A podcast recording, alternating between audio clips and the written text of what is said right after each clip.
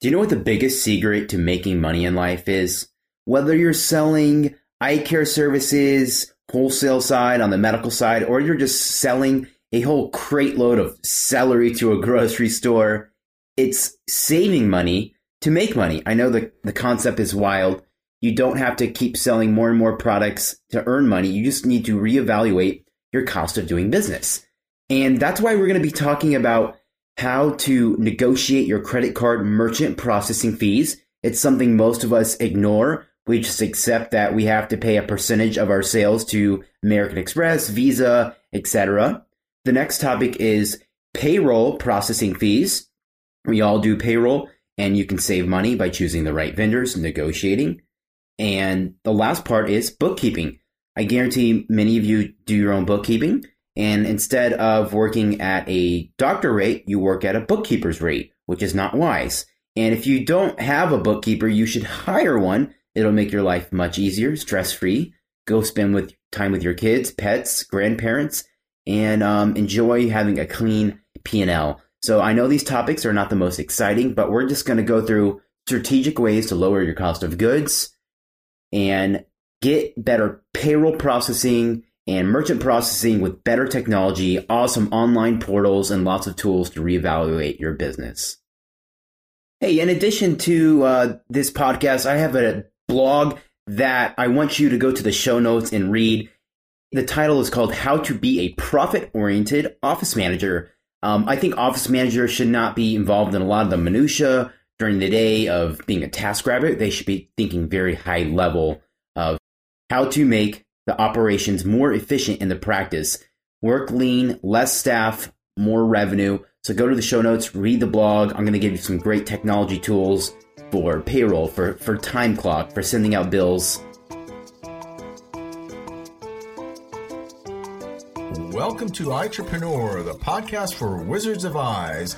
I'm Dr. Raymond Brill with my co host, Harry Brill, and we're here to bring you stories about Wizards of Eyes. Yes, what is a wizard, Dr. Brill? These are folks that you may have heard about, may not have heard about. These are people who are actually very successful in doing what they do in all aspects of eye care. We're not talking to self proclaimed industry geniuses, experts, masters, or gurus because we're talking to wizards of eyes that make it happen each and every day. They are out there working every day in the labs, on the road, in the practices, in surgery suites, making lenses, making frames. Yes, we want to hear these back of the house stories about innovation, entrepreneurship, and make you feel excited to do what you do. We want you to be energized about the whole eye care field.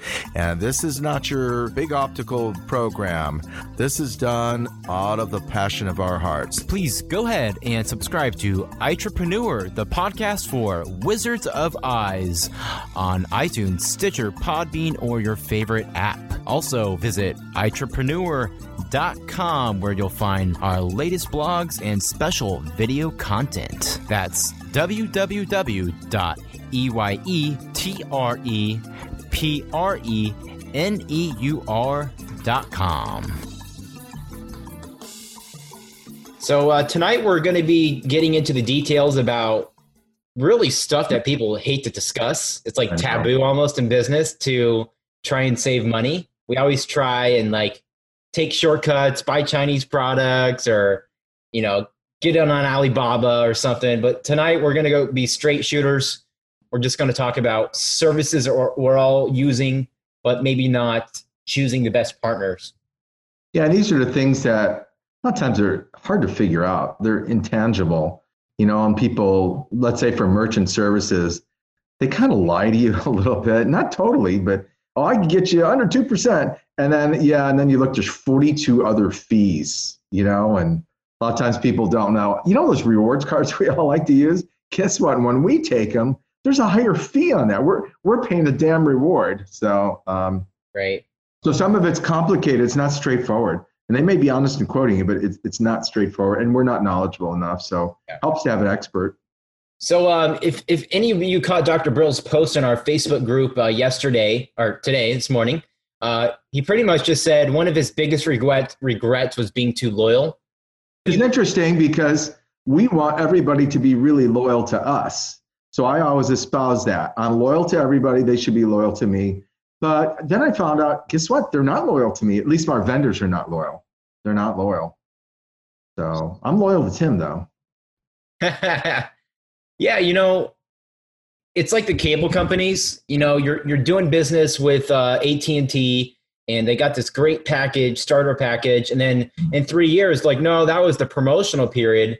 Now it's triple yeah. the price. So now you're going, uh, you know, to DirecTV. So no, I just had to. I, have been. Um, we had Sprint, and Sprint is headquartered here in Kansas City. So I thought I got to use Sprint. They were hometown, but we. I live in a, believe it or not, in Kansas City. I live in a very hilly part, and just could not get service anywhere. And the pool in the neighborhood is down in a little valley, and every and all the Sprint employees had Verizon pagers, which I thought was very interesting, as as did I. So eventually, I had to give up Sprint because they had terrible coverage. Uh, so I went to Verizon, and Verizon has excellent, excellent coverage. The only thing is, it's a little more expensive, which I didn't mind paying more for for getting more.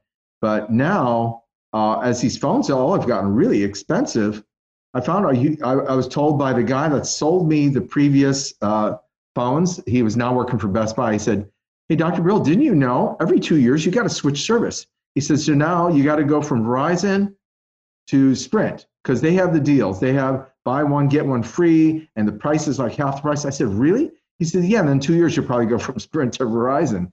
So he told me the secret, and I thought, I am so loyal. And I went to, so I went to Sprint, especially when I went to T-Mobile because now they got coverage. So, any case. All right, let's jump right into it here. Um, so this is a, a small group of 17 people and um, you know, webinars in August, I guess just nobody's interested. But all of you are going to save at least a thousand bucks today. Oh, 18 now. So um, I guarantee it. And we're not going to work any magic voodoo. We're just going to show you the facts. So this uh, webinar is brought to you by iRocket Optometry Consulting. That's me, myself. And um, I've already had a great su- successful launch post COVID. Um, you think people don't want to spend money to help grow their practice? But they're happy to hire me. I'm probably the only consultant uh, who's 28 years old. Birthday next month, so September 19th. If you guys want to send me some gifts, I'll happy to give you my address. GIFS gifts. Ah ha ha ha! Funny, funny. Um, so this is my consulting business, and um, if you look at my tagline here, is everything you do in business should involve speed and urgency. And um, my implementation is is fast, and I'm going to implement a lot of ideas in your practices. So uh, if you're curious, I, I like everything technology related and sales related, and I like people well trained. So um, reach out to me if you're curious about that. Um, I want to go ahead and introduce our, our guest here. This is Tim Emerson of Emerson and Company. Tim is a, a personal friend of my dad and I. We eat breakfast every Tuesday morning. Three, three, yes. uh, three more, three Tuesdays out of the month, right? It's the healthiest breakfast of the week. yeah. I think it involves bacon. I don't think so. Yeah. Sausage, bacon, eggs. So um, the the way Dr. Brill and Tim are connected, they're in a, a breakfast club called the Kansas City Breakfast Club. Uh, what year was it founded? 1936. 1936. Um, it's basically a well, Dr. Brill, why don't you explain? It's about business reciprocity and yeah, it's about it's a bunch of it's it's all men, I should say, because back in 1936 it was all men. Uh, some notables in there. Ewing Kauffman was in there, and uh, Kauffman Stadium and other famous things. So so these these folks in there are these are the guys that uh, are not the wannabes, but these are guys that have already done things, and they will know a lot of people. So if you you know that six degrees of separation thing, they know a lot of people, and they have a lot of influence. And uh, so it's good. It's been a really good group. I, I probably have three quarters of the people come to me. So it's been a very good group. I was president of it about three, four years ago. Tim was president not too long ago, right? That's right. So we so we've jumped that hurdle. There's no other hurdle left for us. We could just sit there and enjoy breakfast. But we we do meaningful. Um, we do business reciprocity, which means we try to use each other's businesses, and meaningful fellowship means we get along. And we were just at Tim's house a couple months ago, and it was just a nice little cookout outside, especially during COVID time. And uh, so we do different different things like that. Yeah, we smoked some stogies and had some whiskey. It was fun. Oh, I was trying to not ta- say Let's that. be honest. We were smoking cigars, eating barbecue, and being being Midwesterners. It was awesome. So, um, anyway, so I'm going to tell you the services that the reason we use Tim. Tim is uh, what I like to call a consolidator. He's a one-stop shop for a lot of stuff we do in business. So instead of you bouncing around for bookkeeping, payroll, merchant processing, insurance for your business, you can get it all in one place and have centralized customer service. Same thing. The, the reason we, why we use contact lens distributors, we have all these brands. We just want to call one place to get them all. I use an insurance company uh, in, in right in Mission, Kansas, which is a first tier suburb of Kansas City. I used them for like 25 or 30 years, and I was very loyal. I had a nice saleswoman. She left, you know, in a few years, and then I knew the owner of it. And he'd come in every three, four years and tell me he's going to buy readers somewhere else. So I, I just kept using them because it's really hard to shop for it. But Tim was able to shop for it and got us a lot better rates from a from another company. And nowadays you deal with everybody over the phone or computer anyway, so they didn't need to be down the street. So all the people I was dealing with, and I think my my representative was actually named Celeste Fake Eye. Fake Eye. I thought, come on. So her last name is Fake Eye. Okay. So anyway, so I left Fake Eye and went to Tina right now. So and and uh, and you know she's great. So we got better rates, we get better coverage, and a, a lesser price. Uh, so Yeah. really, no sacrifice there. No sacrifice. Yeah. So, um, Tim, I'll let you take the floor. Um, we can skip all the formalities while you're you're a pro. Uh, we'll just we'll just Oh, you should tell a little bit. Tell a little Okay. bit about your background. all right. Go ahead, Tim. Uh, so uh, I'm from the. I was born in Teaneck, New Jersey. Moved to Kansas in uh, 1973, and uh, You went chase to a- KU. chase I'm a- a, J- I'm a Jayhawker. and uh, so my background is uh, in business is uh, economics, and and uh, I worked with a company called Dean Witter that became Morgan Stanley, and for 10 years, and then I worked for a company called Wells Fargo for nine years after that, and started my own business in 2006. And uh, my job was traveling uh, and visiting with uh, successful business owners. And the only thing I might add on to what Dr. Brill mentioned was I, I do feel like our next step, he mentioned that he'd been president, we'd kind of done it all. I- really feel like our next step or our next legacy will be how we can mentor, uh, you know, others. And that's really, to me, that's a big part of the Breakfast Club. Uh, so that's that's my background, and I'm looking forward to chatting tonight, seeing how we can help. So we're going to try to make it as fun as possible. Uh, there's payroll, merchant services. We're going to touch briefly on insurance, uh, and then bookkeeping as well. Uh, my name is Tim Emerson. I own Emerson and Company. We're based in Kansas City, uh, Missouri. So some of the different industries that we work with, uh, I'll just kind of let you kind of graze through those. Uh, Perry's obviously and Dr. Brill focus on optometrists. We work with a consulting group, several consulting groups, and they send all their merchant statements to us for discovery. And then with that discovery, we we give them some solutions, and then they decide whether they want to engage with us or not. So in credit card processing, a couple of basic terms that I think is kind of important to uh, uh, to know would be the jargon, if you will. So some of the basic lingo, uh, interchange. You're paying your, uh, you get paid from your customers in the next day or two uh, from the processor, and then those customers don't pay for 30 days. So that time value of money, uh, the risk of whether that they're actually going to get paid or not, that's the interchange rate and published in the Wall Street Journal. And so everybody that's ever called on you about credit card processing, tall, short, young and old, they're all coming to you with a commoditized uh, product. And what I mean by that is a MasterCard, Visa card, all those rates are published rates. Um, and so really the, the, the issue is who's willing to work for the least amount. So a couple things outside of interchange that are negotiable are when you swipe that card, uh, that's an authorization fee, basically telling you whether it's a good card or not. Those fees can be they're measured in cents per swipe, uh, and they can be negotiated. So a common authorization fee might be anywhere from five cents to if you bought something on Shopify, that merchant's paying as much as 30 cents or, or like a PayPal. Other terms that we're going to talk about would be like tiered pricing. So, tiered pricing means that if you take all those cards that you have in your wallet a debit card, a regular credit card, and a rewards card they all are listed uh, and they're bulked by the processors kind of in three main categories. So the first one or the best rate would be considered qualified rate. The second one would, uh, and that would be like uh, an example of that would be somebody walks into your store and purchases a pair of lenses and frames, um, and it's a swipe transaction. A mid qualified rate might be one where they've gone in through your website and purchased uh, some saline solution or something like that. And then a non qualified rate would be one where maybe uh, they called in and wanted to pay for an invoice. So it's called in and it's it's considered a little bit more of a, a riskier transaction.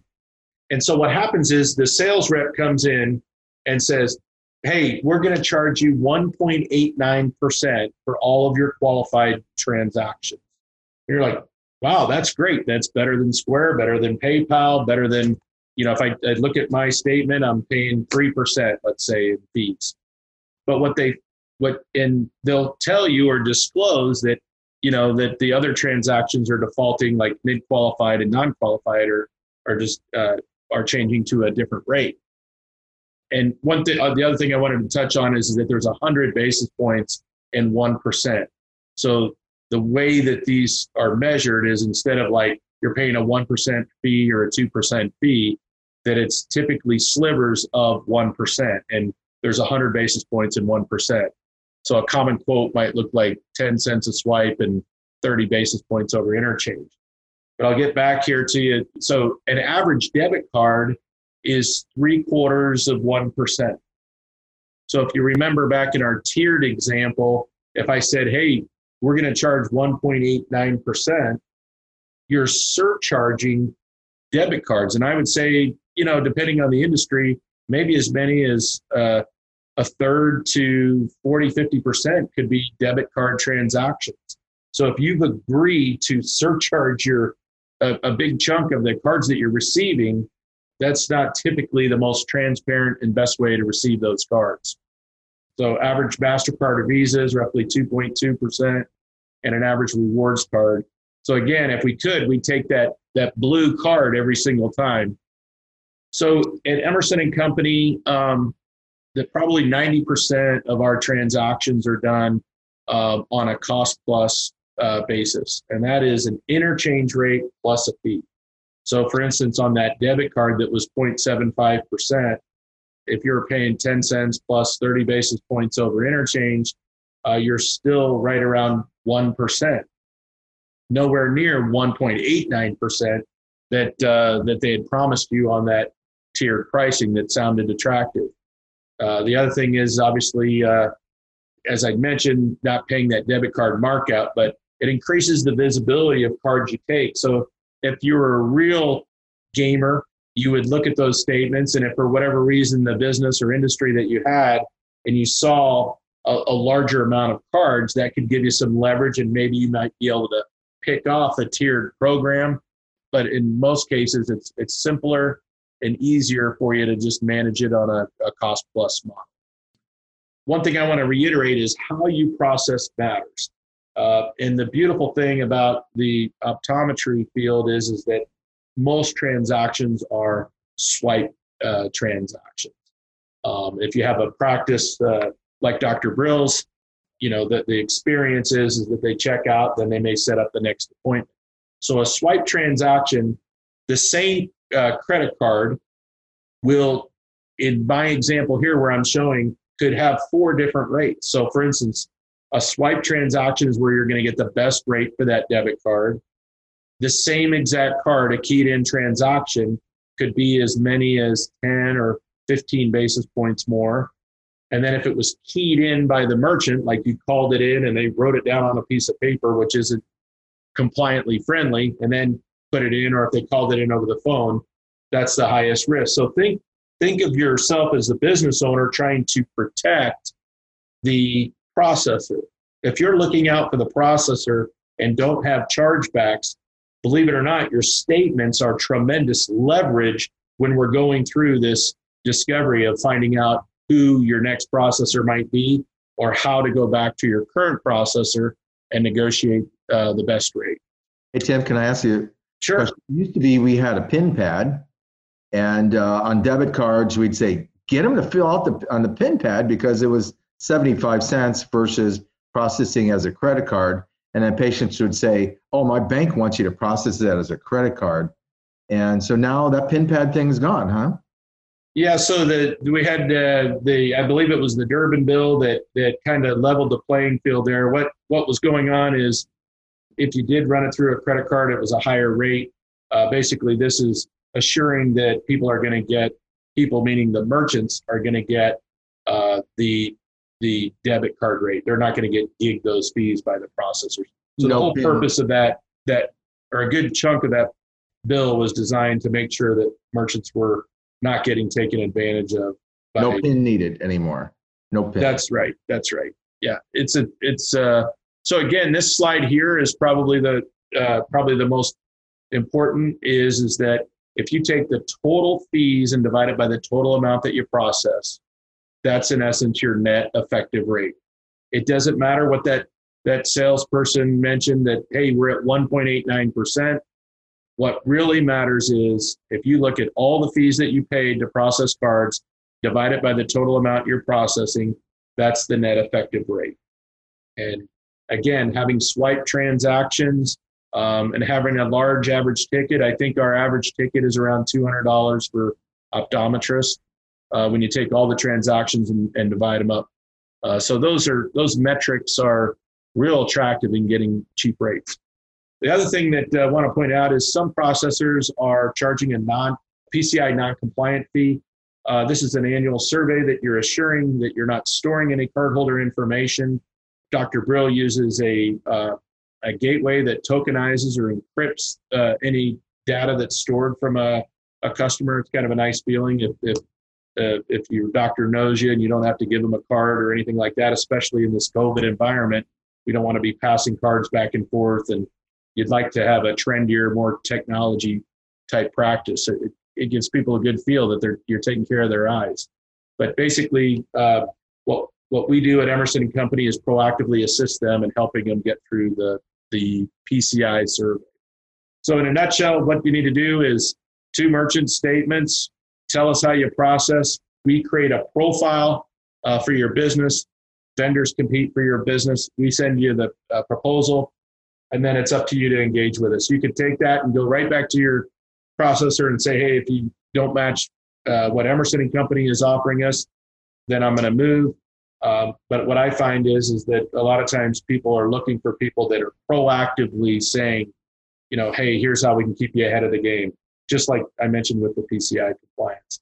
Tim, That's about all I had on the merchant services. Okay. Does anybody have any questions or comments? Tim, um, I know what you do is you you work with like 20 different processors. Is that right? That's right. So and then, and then you ha- have them bid all against each other, so it's like a war. Is that? Yep. So our business model is we're working with multiple vendors.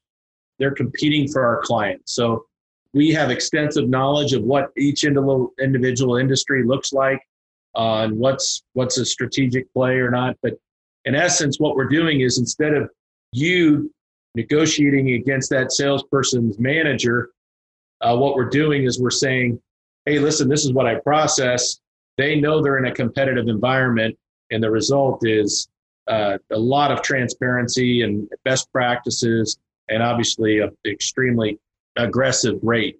Here's an example. I don't know if you can see this screen very well, but in the upper right hand corner, if you can see my mouse, um, this processor or this uh, merchant was doing about 68 uh, thousand. Their average ticket was around two hundred dollars. Total fees around twelve hundred, and that was an effective rate of one point eight three six percent.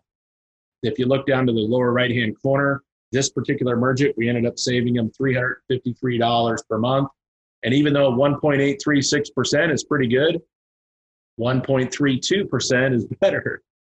So sometimes people sometimes business owners we kind of get in a rut and we're like, well, that's not bad. I'm under two percent.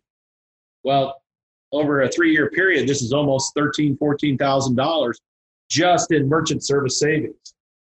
Tim, how do you predict that you're actually going to achieve that savings per month and kind of have some type of guarantee? Is there is there a method to that madness?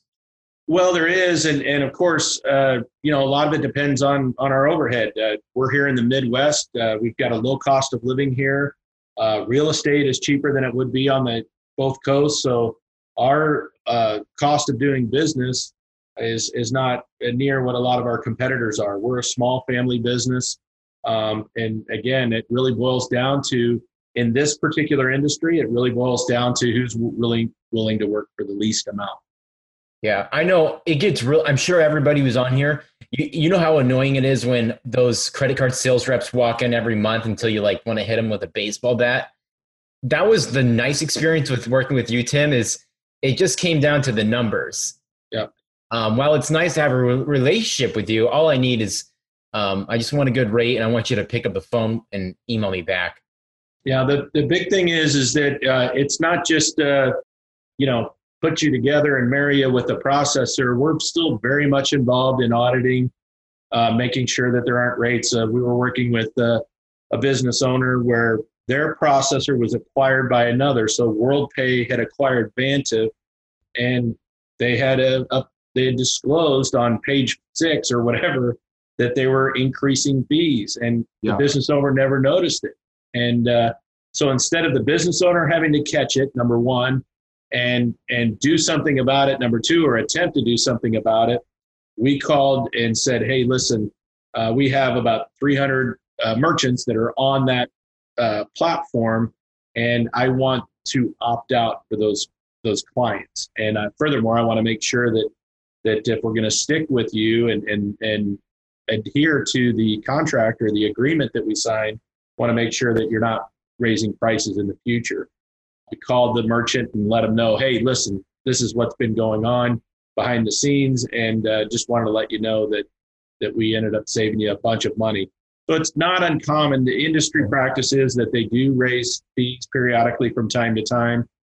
So it's not like that's a, uh, a, a bad business model. I'm not sure of a processor that doesn't do that. But when you have a large portfolio or when you're pooling with, you know, with your part of that iRocket uh, group, you know, the nice thing about it is, is that you guys are, the business owners are working together as a team.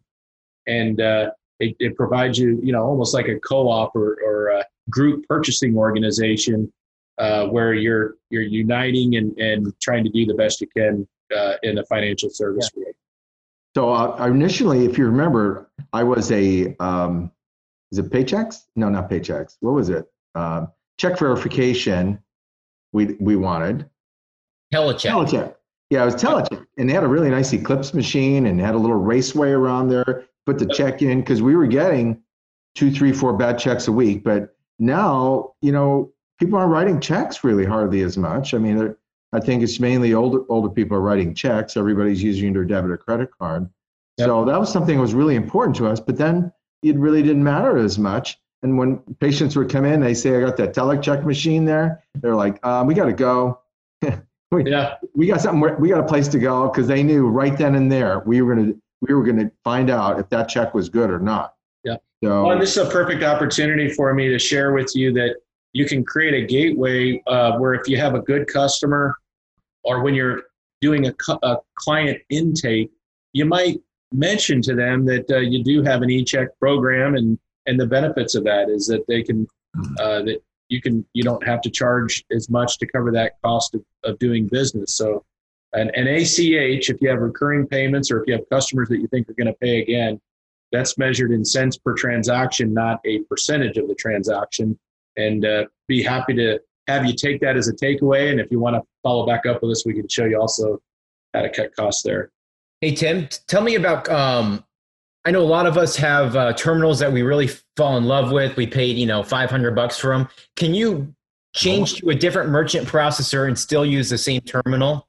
Yeah, great question. So uh, the different terminals, uh, like a Verifone VX520 or an ICT220, Dejavoo, all of those are reprogrammable. So if you bought that terminal and own the terminal, 99% of the time you can reprogram it. If you're with a, a, uh, a processor that's that's not using best practices, they may try to hold you to that, or, or maybe there's a they are leasing you the terminal. Just so you know, an average terminal for a retail presence is going to be somewhere between 100 and 150 dollars. And unfortunately, I know many of you out there have probably paid as much as two hundred dollars or I think I paid eleven hundred dollars. So yeah, I think I have a couple extras that I'm not using. Yeah, but certainly they can be reprogrammable. They do periodically, from time to time, uh, go end of life. Um, but most generally, we're reprogramming terminals or the point of sale. We're creating what's called a VAR sheet that we submit to the uh, the IT people, and then they just plug in the processor. So the front of the office isn't really changing. All you're doing is just implementing a better uh, relationship on your processing. Right. Um, I'm gonna, I want to move on to payroll next, but I'm going to share my screen just for a second. Um, Sure. So this is what's called a virtual terminal uh, for everybody listening, and it's what I do at our practice Brill Eye Center. We have a like a little swiper thing, and it connects to the USB port in our computer, and that way it's clean. We have nice reporting functions here. I'm not going to click into any of them because um, I've got some you know protected information in here. This is my services. You see this little recurring button. Um, one thing that we do in our practice. So for trusted patients that let's say they buy fifteen hundred dollars in, in glasses and they're kind of on the edge about buying that second pair of glasses, but they've been coming to Dr. Brill for 20 years. We know they're trusted and they're not going to screw us. I'll put them on a payment plan internally and I'll put in their either bank information, credit card or debit card. I'll select six months, type in the amount I want to charge them uh, each month, and it'll automatically run their card. So you can do in-house payment plans like that, and you're able to manage them, which is really nice. Uh, instead of using you know things like Sunbit, which um, I still recommend for your more high-risk people. All your reporting is here, refunds. So you're in control. It's your dashboard. So I just wanted to share that. If you're using a little more outdated system, you might enjoy the virtual terminal. But um, any questions about credit cards? I'll give everybody just a couple- minute. There's a couple there about uh, chip versus swipe fees, and then I might say, you know, there's some that you just wave it over, right? Is there any difference in the rates on those? No, so on the chip versus swipe fees, um, they're really uh, not dramatically different. Um, what is different is that a chip reader is, you know, part of of the uh, EMV compliant friendly uh, term, if you will. It's basically the it was a shift a couple of years ago where the processor said if you're not going to utilize or process transactions under an in an EMV format, then what we're doing is we're shifting that liability to you. That if it's a fraudulent transaction, then it's your responsibility to chase it down. So that's what the processors were doing to lever that. So an example right now is somebody comes in and says, "Hey, do you guys accept chip cards?" And if you say if you say no, then you're kind of opening yourself up to uh, some fraud. We had a, a recent example of where the sweet little lady said at a convenience store, "Yeah, we have a chip card, but unfortunately, it's broken right now." Well, the gentleman uh, filled up his car and his buddy's car with fuel and got off with $150 with fuel, and he didn't even have to dispute the card. The uh, the issuing card holder disputed it because it wasn't done in an EMV uh, friendly manner. So that's that's probably the biggest thing I could tell you between chip and swipe transactions. What I suggest everybody do is don't think you have the best rates. So uh, reach out to Tim here, and at least you'll send them a couple statements. Uh, how many statements do they need to send you? Two or three? Uh, we need two complete consecutive uh, statements uh, with all the pages on them, and that way we can see all the, you know, hidden fees and all that, and we also can kind of see a mix of what your business looks like. So two complete consecutive merchant statements with all the pages, and how do you process? What kind of card reader do you have? Now, the volume that they have, Tim, does that help determine the rate too?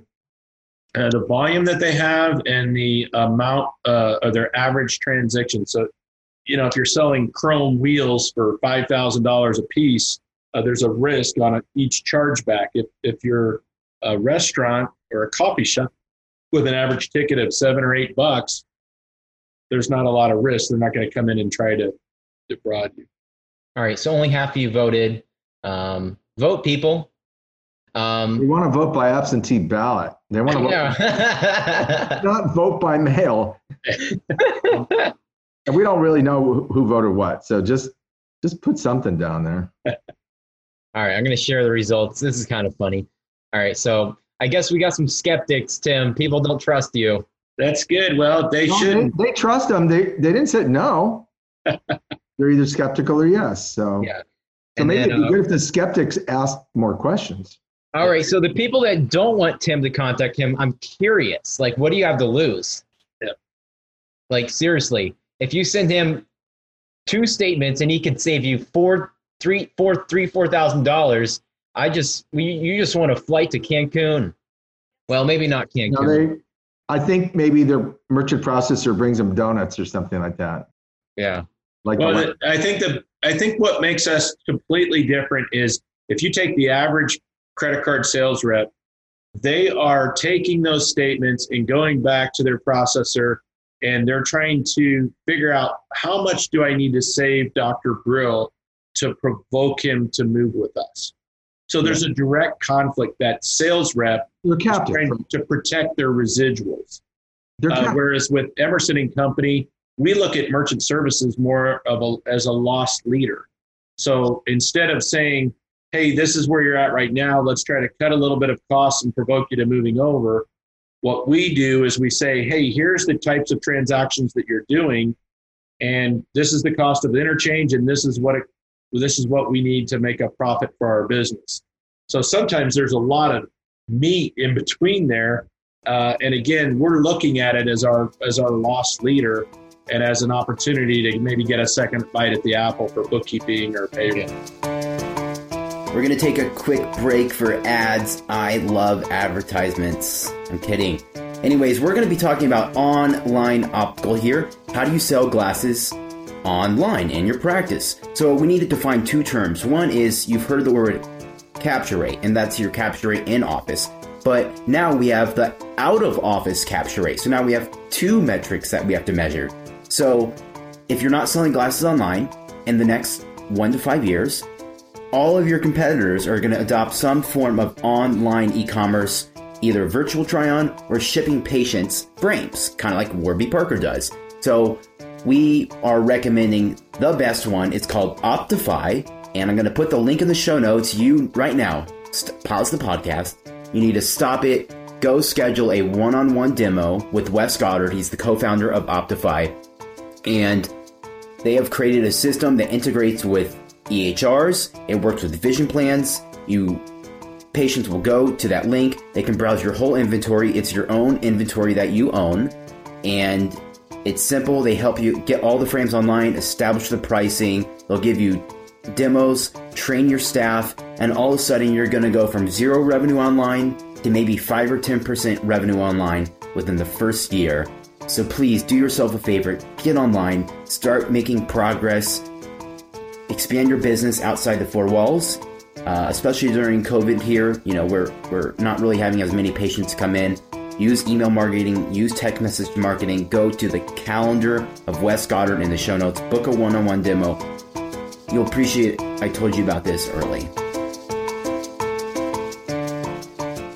As Perry mentioned, uh, two merchant statements. So two merchant statements, and uh, we can provide discovery.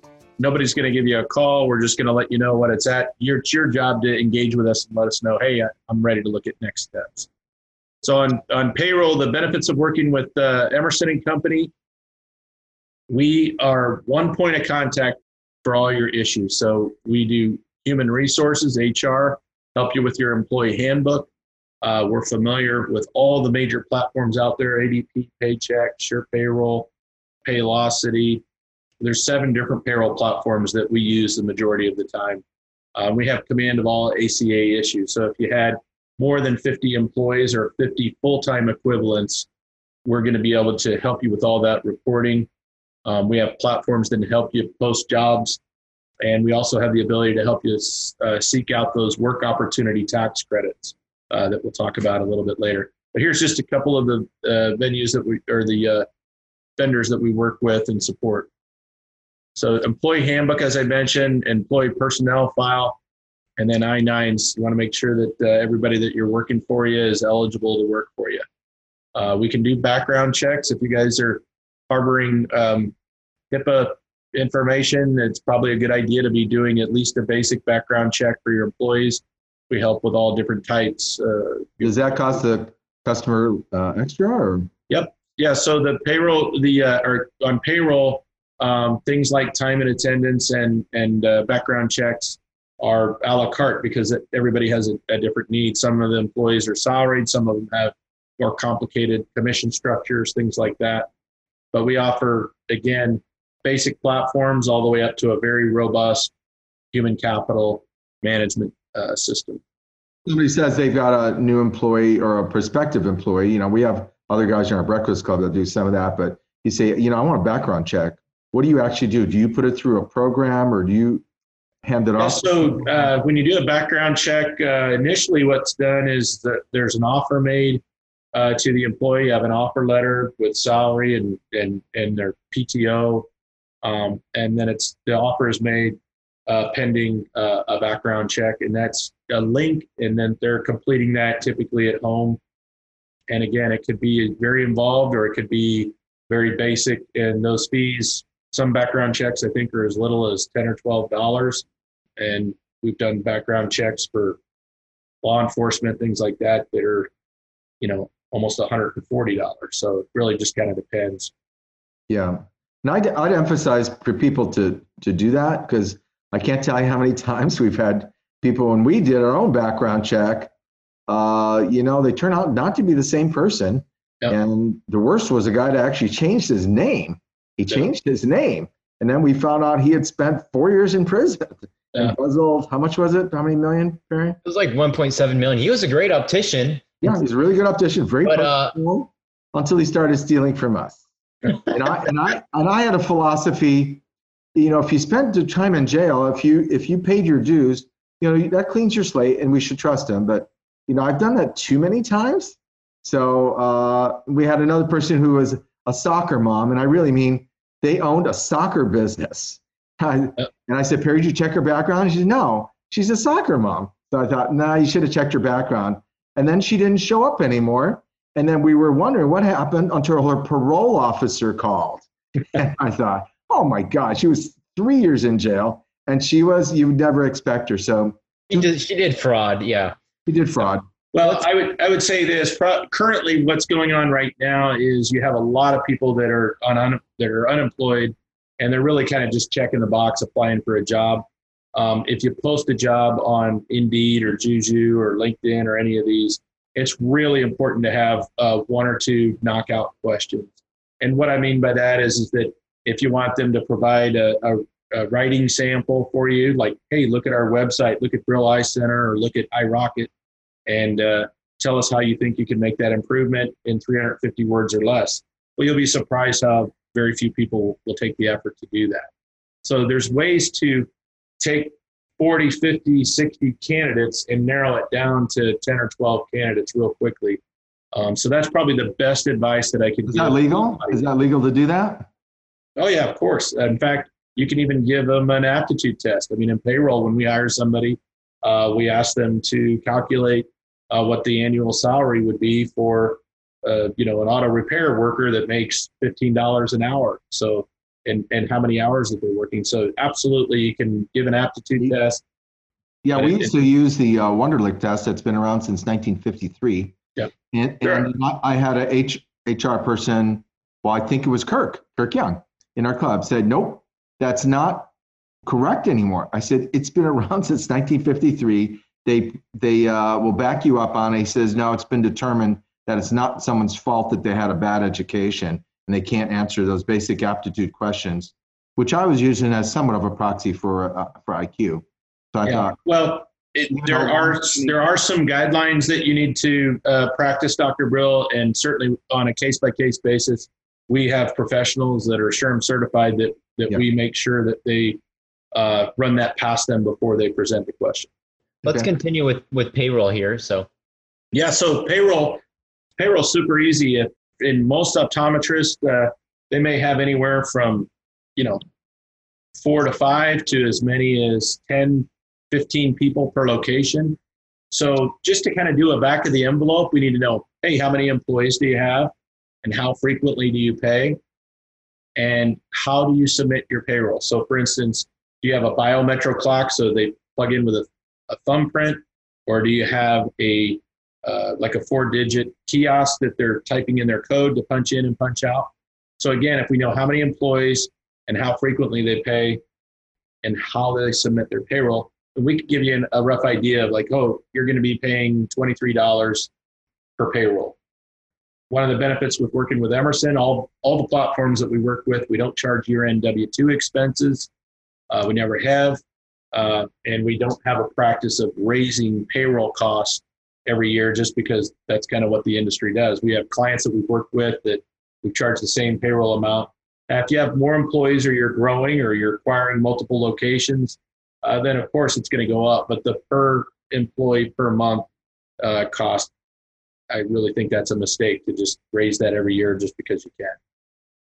So one other thing I want to mention is is that uh, some of our platforms that we use is if you hired like a, a person for a job and they were on food stamps or they were a veteran, uh, did some military service, or they lived in a low income area, or possibly, as Dr. Brill mentioned, an ex uh, and then, uh, or you know, if they've been long term unemployed, there, there's a program called a Work Opportunity Tax Credit, and there's a way to post those jobs, ask those questions in a compliantly friendly manner. They could get you up to a $9,600 tax credit, which is a, a huge, huge plus. So I will say, we were using um, Paychex full service since I came into practice in 2012, and we would we call the payroll person and they process it over the phone. You know, uh, you know, Judy, 10 out, 40 hours. You know, Bill, 37 hours. It, it was bad. So we use Sure Payroll. It, I think it's the easiest small business payroll system. It takes I don't know 30 minutes to set up. Uh, well, Tim does it all. We just have to look, process it. And then you type everybody's hours in. It'll keep track of uh, PTO, vacation. You can put bonuses in there. Uh, you print your own W 2s. Every employee, we give all our employees access to their own online portal and they can view their pay stubs online at any time.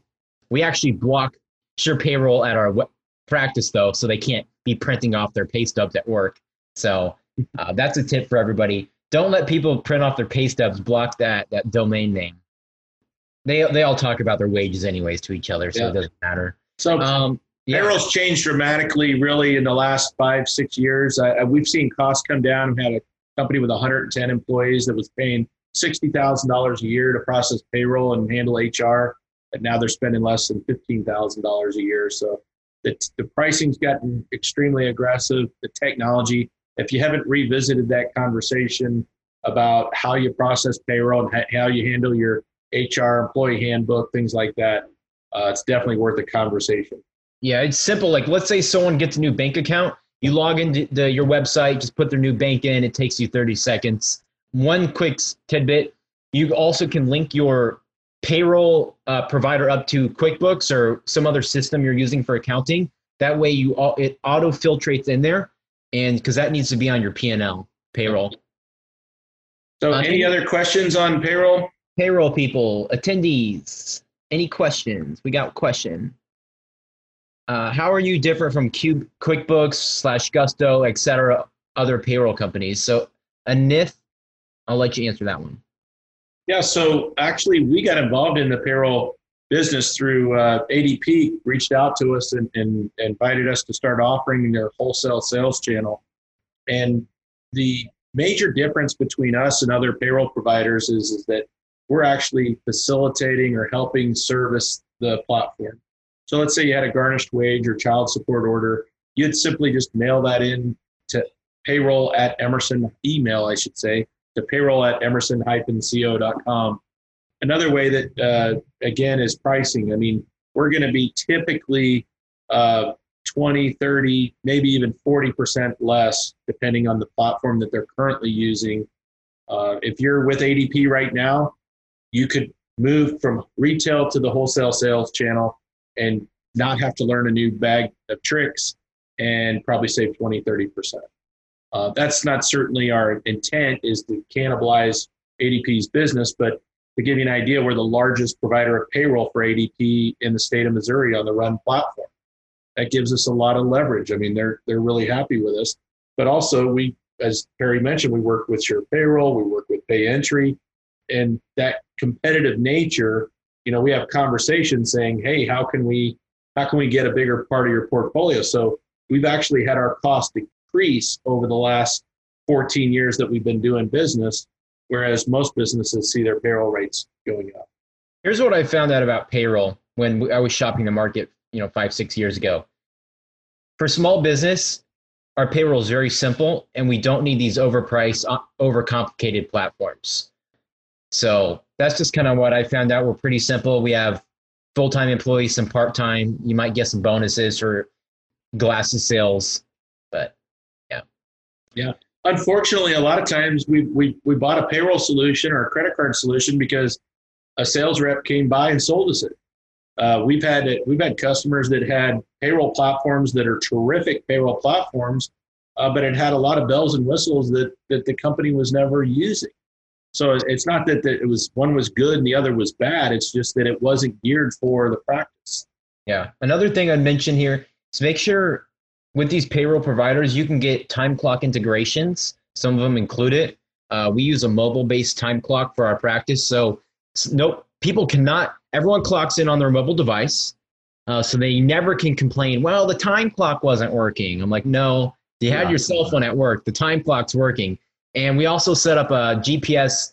They, they only can clock in if they're within 150 feet of our building. It's geofence, yeah. Geofence. So um, they still clock in wrong or don't clock in. But. I know. I'm fixing it all day long. So, yeah. all right, Tim, uh, let's get through insurance and then we'll move into bookkeeping last here. Sounds good. So, on the bookkeeping side, one of the things that I want to touch on uh, is that every one of you have the capacity to do your own books. There's not a doubt in my mind. The question is, where's the best value for your practice? And most people that have started their own business are passionate about leading people and leading their customer base into a, a vision that is appealing. I guess that's a good pun, vision appealing.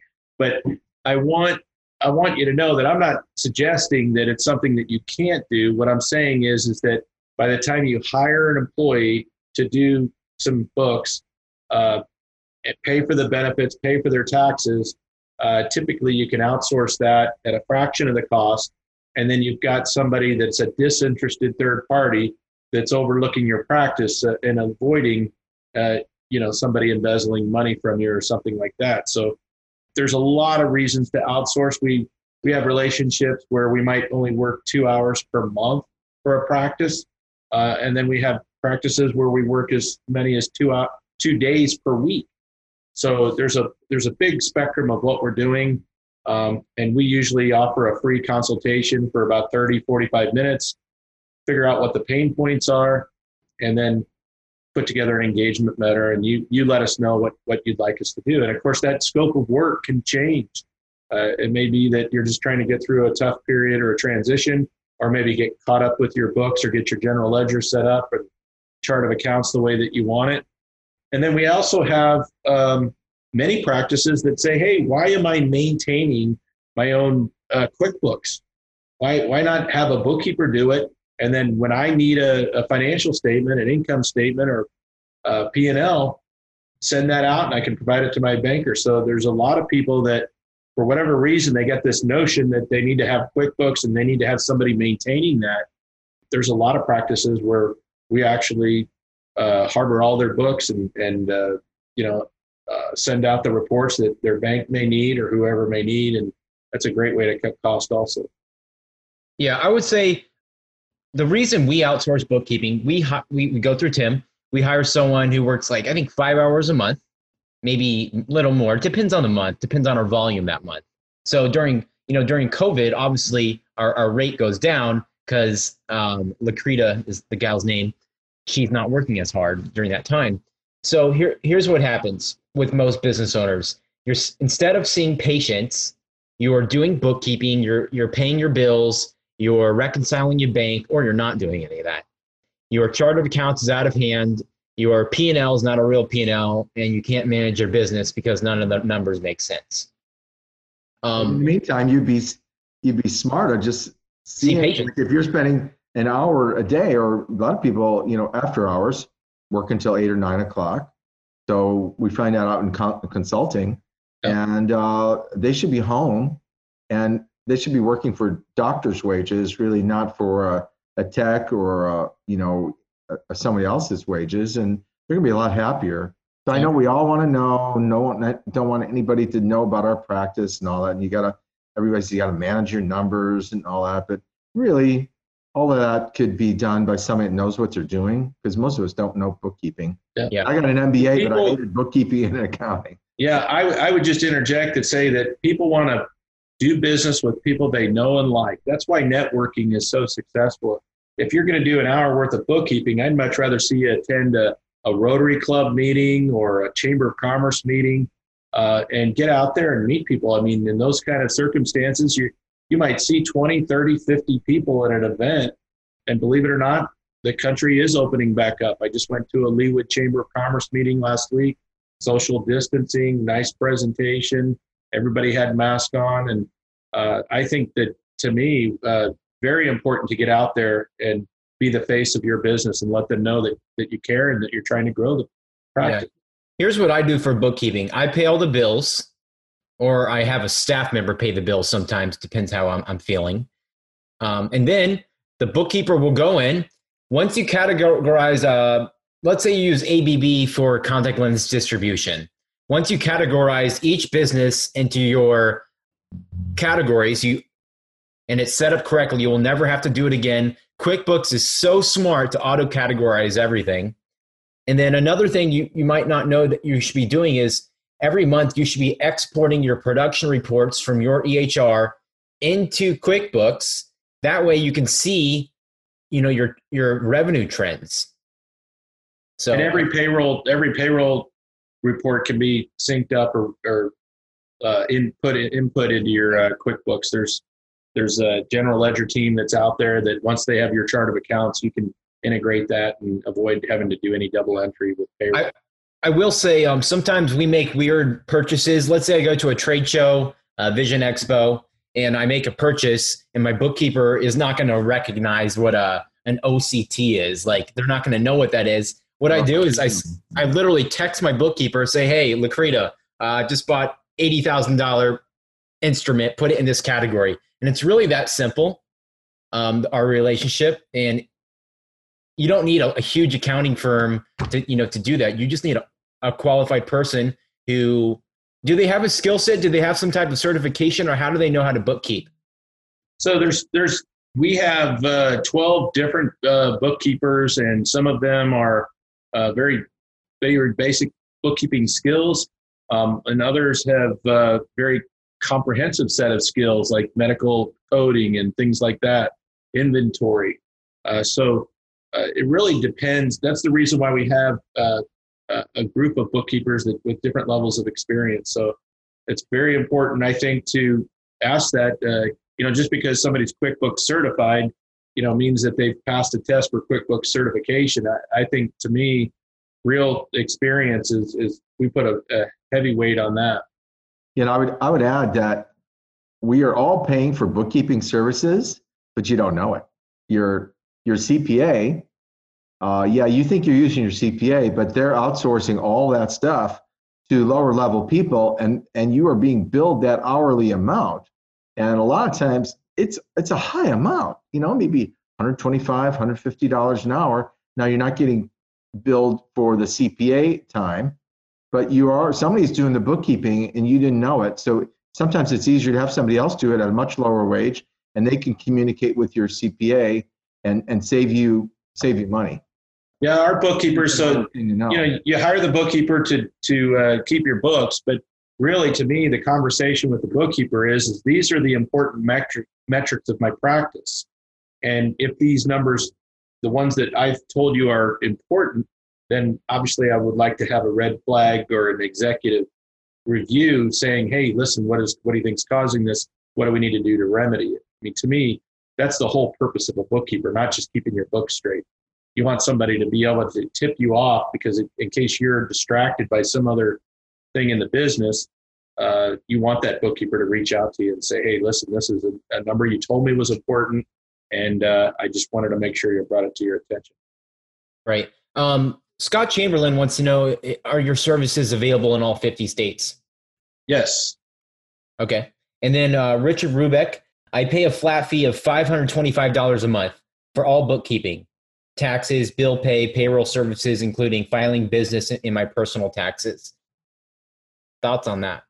Yeah, so uh, it really kind of depends on the scope of work. We would do a quick discovery call to determine how long that would be, but uh, that sounds about right. Uh, you know, again, uh, with us, we have $25 to uh, an hour to as much as $85 an hour typically. We've had a couple of projects that were more than that where we're doing forensic accounting uh, for uh, a firm that had to take their bookkeeper to court. So again, it really just depends on the scope of work. Okay, cool. Um, any bookkeeping questions, people? I mean, I can't imagine all of you have bookkeepers. You probably have questions. Tim, you mentioned that you have a um, a manual, like an employee manual. Is that just a templated thing, or you know, because every it'll have to be different for each state, right? And yeah. So as um, you know, our own procedures. That's not necessarily a procedure manual. It's just is it more HR type stuff? No. So an employee manual is very uh, valuable and I highly recommend that that uh, you go through a part of your employee handbook and have employees attest that they are familiar with the policy. And so, typically, what you're doing is you're knocking out your federal and state regulations, and then the practice may be, you know, if there's equipment that they might be using, or your reimbursement policy or program, or your PTO time, or how you compensate people. Those are very important things to go over with your employees and to me, where the industry is broken on on that is you have a, a lot of services where it's kind of a subscription. You pay 60 bucks or $100 a month have access to a, a SHRM certified expert. But let's face it, the toothpaste is already out of the tube, and, and you're kind of now figuring out how to react. Whereas with our HR experts, we typically find out uh, how what the appetite is or how much time they're willing to commit towards getting a strategy. And we're kind of papering the file saying, hey, this quarter in our employee meeting, we went over what to do if there's a violation. You know, do you do you call your attorney? Do you call the police? Uh, or do you reach out to your manager? You reach out to your manager and say, hey, I feel like uh, the behavior here was a you know was inappropriate. And so it's important that, and that way, when you're in court, uh, or the, the attorneys are posturing to determine whether it's going to go to court or not, everything that you've done to avoid being there is your strength. So you've papered the file, you've had employees attest to it, and that's what the judge wants to hear. This is everything I did to avoid uh, being here, Your Honor. Okay. So I have a little summary page here. Uh, basically, it kind of addressed. We have national reach. Uh, today was on the phone with the client in New York. Uh, on taxes, we do bookkeeping, accounting. We have tax reduction programs. If you're buying a lot of equipment, I highly recommend. Uh, we had a, a dental implant uh, practitioner that was buying lots of equipment, and uh, we were able to lower their tax rate from 33% to 19%. So there's there's lots of different things that we today we just kind of focused on a few things. Didn't really do a deep dive on anything, but I'm happy to do that uh, in the future here's a couple of practices that uh, dental practices that we were working with. And if you have any questions, I'll just leave you this with this takeaway, uh, our email address and the office phone number. Um, and again, everything we're going to be doing is providing you with discovery, and it's up to you to kind of engage or take that final step. I don't have a sales rep. I own the company. I don't have a sales rep that's going to go out and try to close that sale, so to speak. We're going to provide you with with the information, and then it's up to you to really engage with us and see if you want to take it to the next level. Yeah. Um, and just I just want to emphasize this is all about cost savings. Um, that's one of the things I do in iRocket. The first thing I do when I go to any practice, um, I'm at one right now. I'm actually in Collierville, Tennessee, um, kind of a, a rich suburb outside of Memphis. Is the first thing I do when I go to any practice is I lower the cost of goods. I'm going to change where you buy lenses, change where you buy toilet paper. Uh, that was a COVID joke. Uh, get you on better credit card merchant processing, all that stuff. So the easiest thing to do is save money. Um, do you do employee health insurance, Christy Larson? Yes, we do. Uh, it starts with an employee census, and the one big thing that uh, a lot of people kind of hesitate having their employees fill out a, a questionnaire. So the census is just kind of like, hey, who's eligible for the plan, not whether they're participating or not. Um, but if you're willing to fill out 13 or 14 uh, questions, then all of a sudden what you're doing is you're letting that carrier know, hey, we don't have anything to hide. And of course, your worst case scenario is you can fall back on the Affordable Care Act plan. But I highly encourage you to reach out to us and talk to us about, you know, hey, what can we do uh, again to lower our healthcare costs? There's level funding plans. The main thing that we're seeing a shift in right now is year after year, people are, are, are scrambling to get that renewal, and, and, and your broker's going to call you or your agent's going to call you and say, hey, we only had a 15% increase. This is a good year. Well, I, I don't buy that. so we have level funded plans where the strategy is is that we're looking for improving that three to five year. And I, I have professionals that can show you how to lower that, you know, lower that curve. But again, a great way to do do that is by understanding uh, your workforce and also understanding there's things to way to reduce claims. I mean, we have uh, programs where you can shop. You know, if you know you're going to have a, a hysterectomy or if you're going to have a shoulder replaced or something like that, there's lots of programs out there where you could shop right in your own market and find out where might be the best place to do that. But yeah, there's a lot of ways to cut costs on health insurance.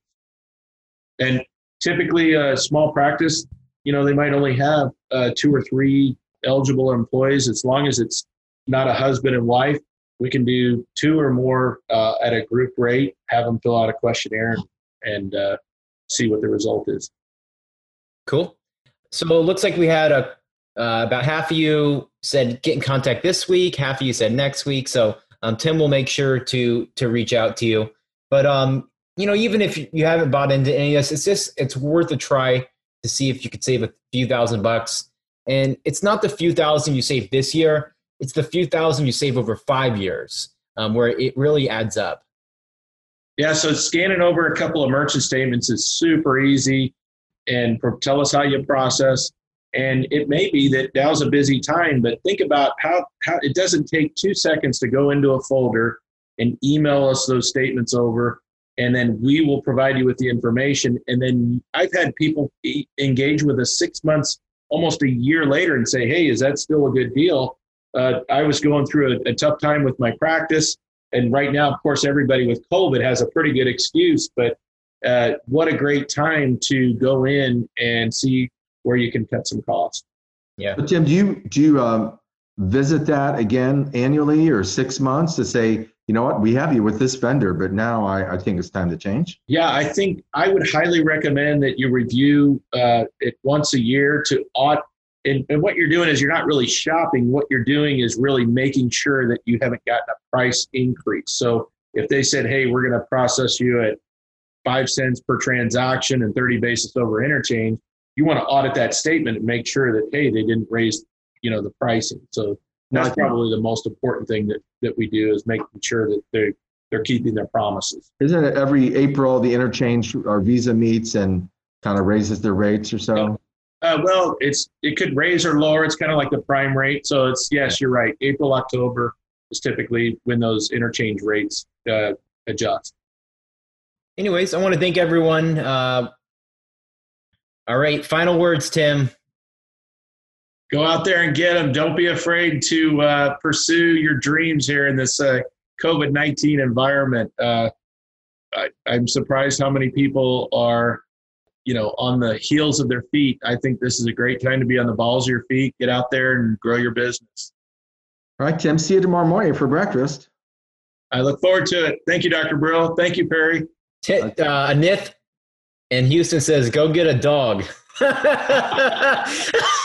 we'll tell your wife that. I'll have to have a special man cave built in the house, I guess. There you Well, go. you, you and the dog can live in the uh, in your garage there. I may want to with the new baby, right? Yeah, plus your other daughter. So, That's right. All right. Take care. See everybody later. Bye. Thanks, guys. This brings us to the end of another episode of Eyetrepreneur, the podcast for Wizards of Eyes. Go ahead and click over to our website, eyetrepreneur.com, or head over to Facebook to join our special Facebook group, Eyetrepreneur. See you there.